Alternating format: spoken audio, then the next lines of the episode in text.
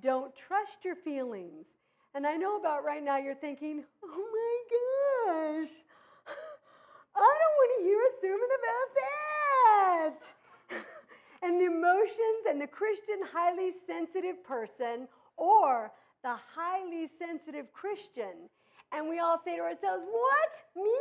Oh man, not me. I am not highly sensitive. I'm not high maintenance. I am so in line with God's word. But you know what? We all need to learn about controlling our emotions. So, one of my favorite things was uh, growing up, my mom would say, Well, Jane, God is going to continue to keep that happening until you learn to get over it. So, what I have to say to you this morning is God is going to continue to allow that to keep happening until you learn to get over it. And uh, you see, the Global Outreach Church is a safe place to visit. And I know you've heard that so many times. But the other part is, it's a dangerous place to stay. That is, if you want to fix yourself. If you don't want to keep going around the mountain and around the mountain, or as Proverbs says, a dog returning to his vomit, I don't want to keep this doing the same things over and over and over again. I want to have control of myself. We must put ourselves in a straitjacket. And I had this wonderful voice teacher that used to say, Jane, you need to put yourself in a straitjacket, meaning you need to align yourself with what I have to tell you. You need to align yourself vocally for what you have to do. And I thought how great this goes along with God's word, taking every thought captive. 2 Corinthians 10:5 says, casting down imaginations and every high thing that exalteth itself against the knowledge of Christ or God, and bringing it, depending on if it's NIV or King James, and bringing it into captivity, every thought to the obedience of Christ. Boy, that's hard to do. You see, we must surrender our all to the obedience of Christ. James 4 7 says, Submit, surrender yourselves, then to God, resist the devil, and he will flee from you.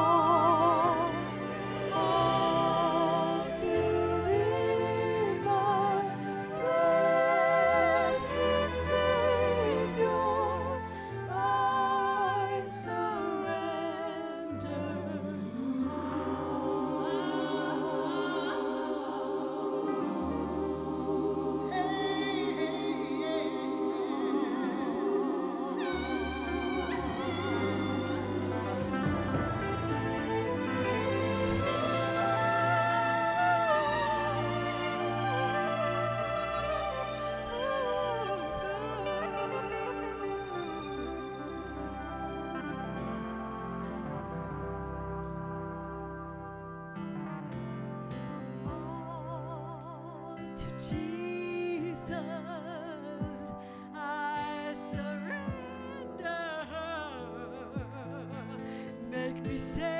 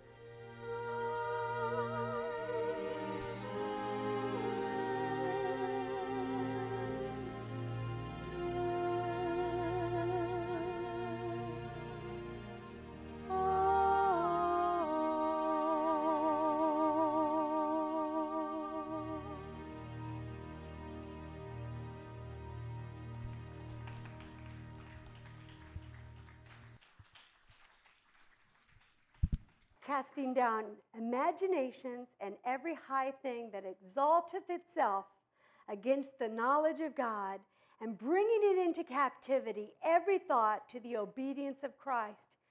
You see, it's so hard to surrender your will. It's so difficult. And in 2 Corinthians 10, verses 4 and 5, speak on pulling down strongholds.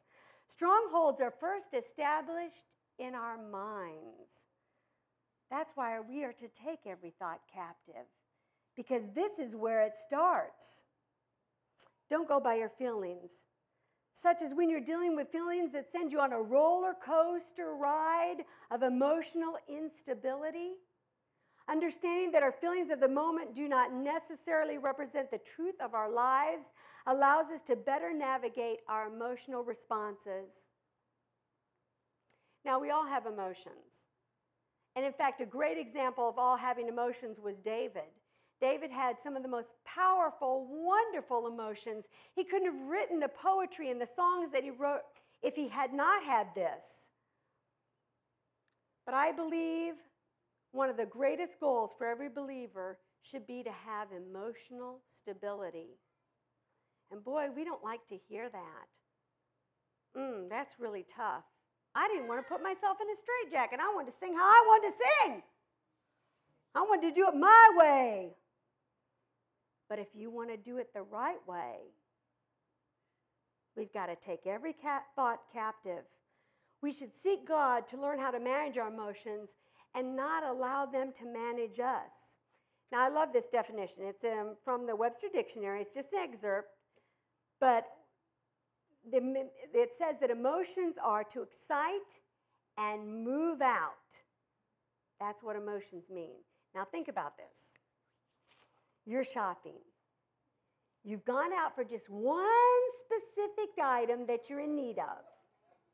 You've made a commitment to the Lord that you're going to get out of debt. You've promised Him to tithe and give offerings as He directs. You've agreed to really watch your spending and not purchase things that you don't need. But now, while you're out shopping, you discover that all the stores are having a 50% off the lowest marked price. What would you do? You get excited. The more you look around, the more excited you get. Emotions are rising higher and higher, and you begin to move out. And as the definition says, and part of the devil's plan is for you to follow your emotions. Now, one that I particularly always did 19 moves, 19 different houses, different state, didn't know a neighbor, didn't even know how to get to the grocery store. Ron would get deployed, so I would lay in bed and try and figure out a fire escape route. How would I get out of here? Now the flames are engulfing the house, and I run and I get the two children, the two older children, and then I see the flames have stopped right in front of the baby's door. Oh my gosh. So the next thing I do is I, I think, okay, do I get wet towels? Do I go around and open the window? Or is there going to be one of those blasts back? But oh, at this moment, it goes worse. It's it is an axe murderer. It's not a fire anymore. So now then, there's this intruder, and this intruder, who is a serial killer, axe murderer, is trying to kill my family. My husband is gone. So I've got the two older ones out, and I see he's at the door by the baby's room. I'm saying, please, God, don't let the baby cry. Well, we'll go around this way. And I see he's killed the cat. So now I'm in a panic state. And this is all while I'm laying in bed thinking of my escape route.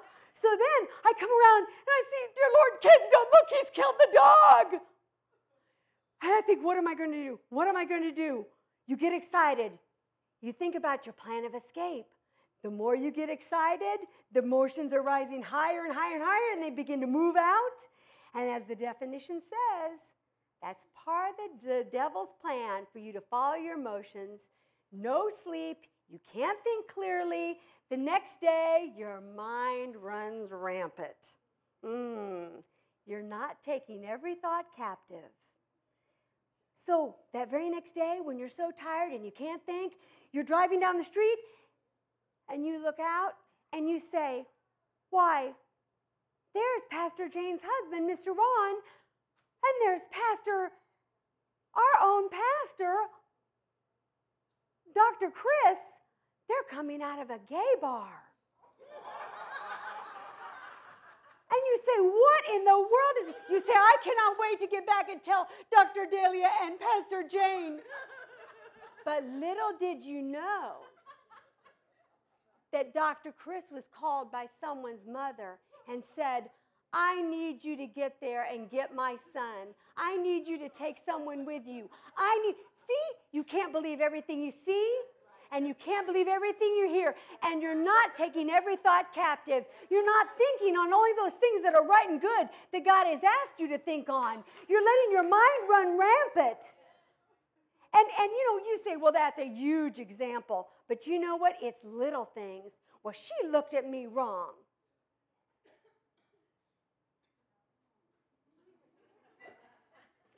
Well, I know she hates me. She didn't like my shoes. You know what? Maybe she had just lost her job and she was thinking about something totally different than what you were thinking about yourself, full of yourself, full of things of who you are thinking of. You see, when we get excited, our mind loves to wander off and ran off, run off with things that are just not empowering to us. And when I, about in the 70s, there was a song that came out. And I love this song, and I'm going to read the words to you because you know when you try to read something you've always sung, it's sort of hard, so you have to sing it. But this really describes it's called Nothing Improves My Day. I can get so bothered with things that matter least that when I start to worry, it seems like those problems just increase. I know I thought some days would be better spent in bed, but rather than to give in, I do something else instead. Now, interestingly enough, all these verses I've given you, they've just started with praising the Lord, or they end with let's praise the Lord. So the chorus of this song is Nothing improves my day like praising Him. Nothing drives cares away like praising Him. Just to lose myself in all His wealth of glory and praise. Nothing can make my day like praising the Lord. And I love this second verse. Have you ever noticed the days that seem the worst are days that we forget to praise the one who loved us first? So when we start to feeling that our walls are crashing in, remember all we need to do is just lift up your praise to Him. You see, sometimes, I don't know about you, but me, I like to wallow in my self pity for a little bit. Oh, man. Because you know what? I know if I start praising the Lord, guess what's going to happen? He's going to fix it. Because you see, I can't fix it. I, I can't do anything. It, when only God and God's word can fix it.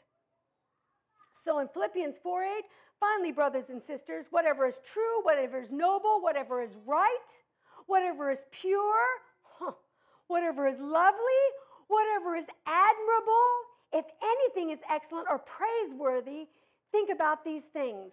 You see, God wants us to use wisdom. Wisdom says, wait a while while emotions settle down and check if you really believe it's the right thing to do or to say or to think. The Bible also says in Colossians 3:15 to be led by peace in making decisions. Sometimes I don't like to do that. Hmm. Don't let your emotions make your decisions. A good statement to remember is this wisdom says wait, emotions say hurry. Now, I don't think you heard that because wisdom says wait, but emotions say hurry. An emotion or person is defined as one easily affected with or stirred up by emotion, one who displays emotion, one with tendency to rely or place too much value on emotions, one whose conduct is ruled by emotion rather than reason. Mm, that can happen a lot. To be honest with yourself in this area, do you believe that you are not managing your, your emotions effectively? Maybe we should begin and pray to pray and seek God and say, God, can you show me how I can have emotional maturity? In the past 10 years of my life, I have experienced huge ups and downs. And even in the even in the moving process, ups and downs. And it's high low, high low, high low, high low. And boy, I had that neighbor 25 years ago. I thought if she got in my business one more time, God's going to keep allowing it till you learn to get over it. So, five years down the road, I have another neighbor. And guess what? She was worse than the first neighbor. and then at this point, 30 years Marine Corps moving, I have taken that first neighbor and just flung her across the U.S. because it was nothing. And I say 10 years from now, this is such a good rule of thumb. 10 years from now, am I going to remember this? Am I going to remember this silly thing happened? Or is it going to affect my family 10 years from now? Or is it going to affect my family's walk with the Lord 10 from years from now? And if it's not, let it go. Take every thought captive. I love this. Mark Twain once said, I've been through some terrible things in life, some which have actually happened. And boy, is that not true. We can make up so many things in our minds, so much up, down, up, down. And the Bible says, don't leave your mind null and void because that's where things can creep in, taking every thought captive. Now, um, I'm going to share this quickly. Uh, I've not ever shared this even with Pastor Chris.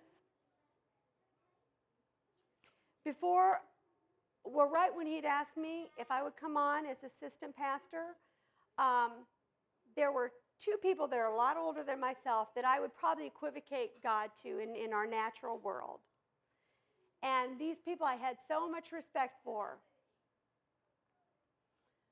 Well, the one person totally did something and wrote something that was so devastating to me. The person actually thought that I was in a cult. And they've known me probably most of all my life. And let me tell you, I had to take every thought captive. I had to say, God, I'm going to think on only those things that are right and good because I know you and I know what you've called me to do. And I know you've called Pastor Chris to call me to do this.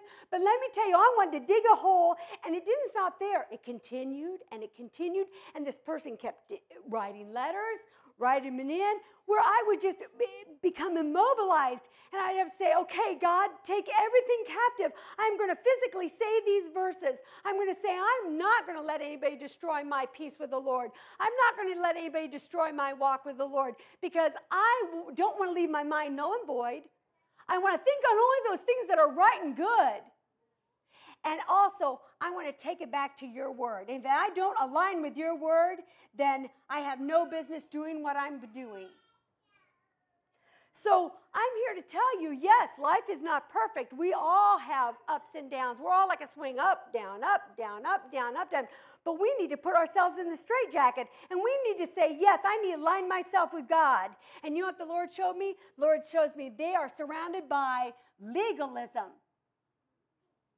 And if it's not their way, it's the highway. But guess what? I want to do God's way. I want to get my roadmap from here. Not from what you tell me to do, what you tell me to do, what anybody tells me to do. I want to get it from here. You see, God created us to operate through three through free will. We choose what we will do and we choose what we won't do. There is a God given desire inside believers to do the right thing. When we allow our flesh to rule, like me, I did not want to.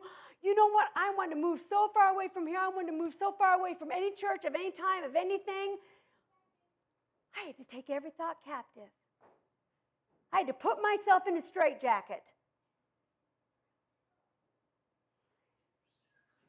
We are created to be operating in the fruits of self control. Hmm, sound familiar? Let's see here. Dr. Chris did a whole series on the gifts of the Spirit, and one of them was self control. Sound familiar? Self control is a freedom, not a bondage. You are free to use wisdom, free to obey God, free to follow in His Spirit. You're not to be pushed around by your feelings and emotionally unstable. You don't have to you don't have to do what you feel like doing. You are free to do what you know is wise when you're aligning it with God's word. Self-control will help you feel better about yourself. There's nothing that will except God. Experiencing so many ups and downs depletes your energy. It makes you physically tired. God and God's word is the only way to manage your emotions you will always enjoy more energy. And this is so true because we waste so much time on worrying about Pastor Jane's husband, Ron, and Dr. Chris and where they were and what they were doing. I know one time my dad gave somebody some money for food, and he actually had to follow him. The Lord said, Follow him down the street. And it was our money for our food.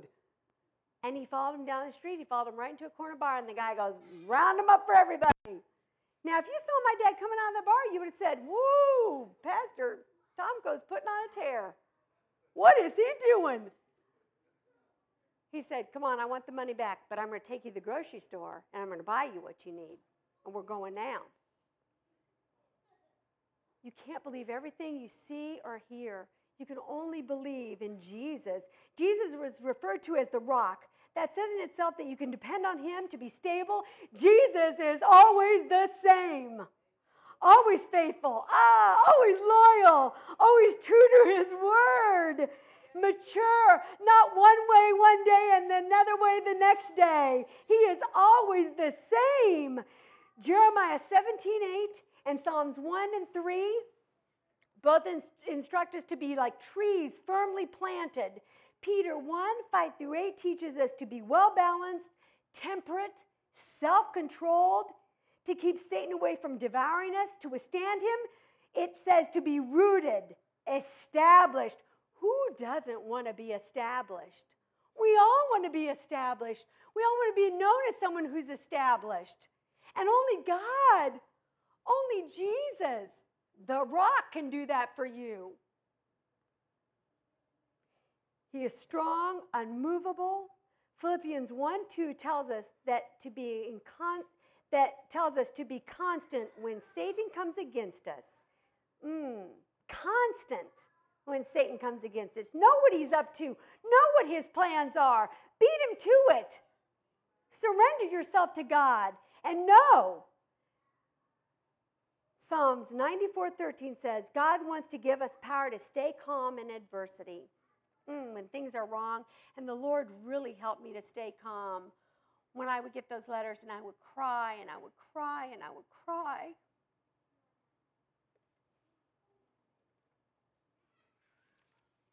And the person couldn't even say this was a church.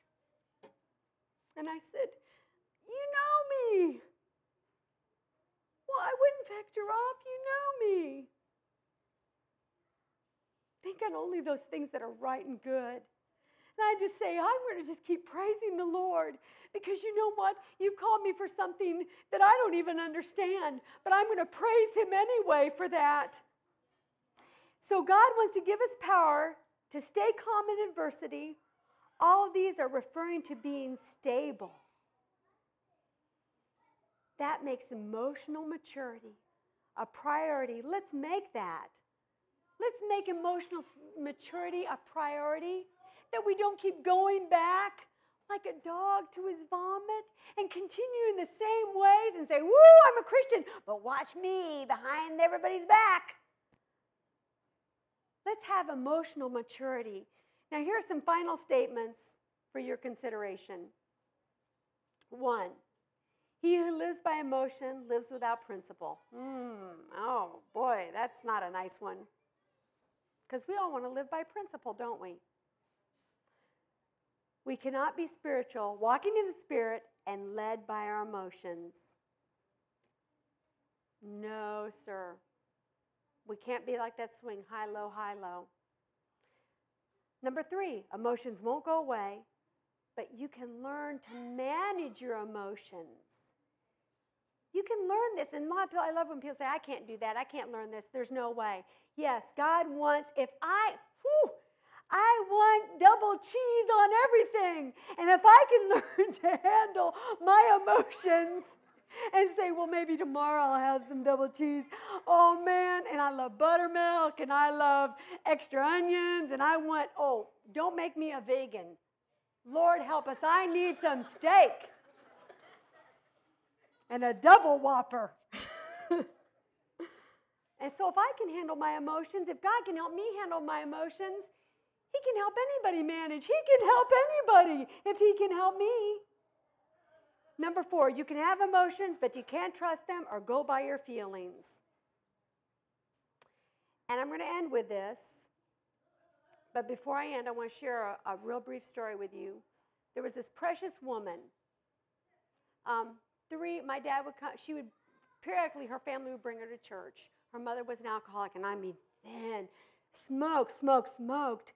She was, as a child, she was frightening to me. She was so black under the eyes, the hair hanging in the face, so thin. She probably weighed, you know, maybe 70 pounds, and she was a tall woman. And her husband, this heavy set alcoholic man, barely came, but every once in a while they would bring their daughter, and I was three, to church. And Donna Haltz had severe cerebral palsy. And Donna couldn't speak. Donna could barely her hands were knotted like this. Her feet were all twisted up like this. She'd have, this bed was so big, they'd bring her into church, and this was a storefront building. And I can remember even as a child, looking back, I think to myself, oh my gosh, this would scare a child. She was so luminous with a love. I felt like, I can remember saying, Dad, can I go with you to go visit Donna? And her mom and dad scared me. Donna was in her 30s. And when she would come to church, we would sing praises to like victory in Jesus. And Donna's face would twist up like this. And she would shine. She would praise the Lord in her in, in her adversity. She had nothing. She wasn't pretty. She didn't smell good. She couldn't walk. She couldn't even clap her hands. She couldn't even stand. Just Reverend, come, go. Her mouth was so twisted up and knotted up, and her legs were. But you know what I knew as a tiny, tiny child? I knew that Jesus had been in that room with her himself, and she had been with Jesus because she just shone. She just shone. And you know what? I wanted that. I wanted that. So when I think about anything that anybody does or anybody says or whatever I see or whatever I don't see, I know that in the face of adversity, if she can do that, how could I possibly not? How could I possibly not?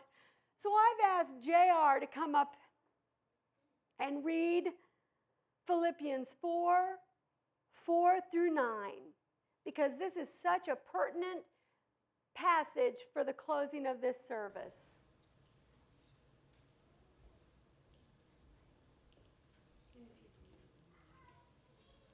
Is this on? Yes. Yes. You might want to just hold it. God bless you. Rejoice in the Lord always. Again, I will say, rejoice. Let your gladness be known to all men. The Lord is at hand. Be anxious for nothing, but in everything by prayer and supplication with thanksgiving, let your requests be made known to God. And the peace of God, which suppresses all understanding, will guide, guide you hearts and mind through Christ Jesus. Finally, brother, whatever thing are true, whatever thing are noble, whatever thing are just, whatever things are pure, whatever thing are lovely, whatever thing are of good report, of there is anything val- virtue, and if there is anything pressworthy, meditate on these things, the things which you learn and receive and heard and saw in me, those do, and the God of peace will be with you. God bless you. Mm. Please stay up here. I would love for you to indulge me just a few moments as we close. I would love for you to do something different than we've ever done before. But you know what? I feel like your family. I feel like you're my aunts, my uncles, my brothers, my sisters. I feel like I've never not known you. And I would love to ask you if you would all get up from your seats and if we'd form a large circle and if we would hold hands. I want to close this service. And if you don't feel comfortable with holding somebody's hand, then would you just touch them next to you because there's power in that. If we just come out so I can see all your faces and we can be bound together in the love of Christ. And, I, and you know what's so wonderful? We're small enough that we can do this. And I love that. I love that. And I would love for us all to sing a simple song Rejoice in the Lord always. And again, I say rejoice. Rejoice in the Lord always. Again, I say rejoice. Rejoice, rejoice. And again, I say rejoice. Rejoice in the Lord always. And again, I say rejoice. And guess what? The apostles and the disciples didn't have music. So we're going to raise our voices to the Lord. We're just going to sing it because we want to go out and we want to have this a banner around us of strength and of power. So we're going to rejoice what God is taking care of, what He's already taken care of. Rejoice in the Lord always, and again I say rejoice. Rejoice in the Lord always, and again I say rejoice. Rejoice, rejoice, and again I say rejoice. Rejoice, rejoice, and again I say rejoice. Rejoice in the Lord always, and again I say rejoice. Amen. And let me read this last. Let actually, JR. Amen. Yes, give the Lord a clap offering. Thank you, Jesus. I want JR as our benediction to read that last verse one more time. And if you, first of all, don't know the Lord Jesus as your personal Savior, we would love to pray with you afterwards. If you just want emotional stability, I can't get enough of it. So I pray daily for that. But if you need that, then please feel free to afterwards come up because we want to pray with you. Dr. Chris and I do, Dr. Dahlia.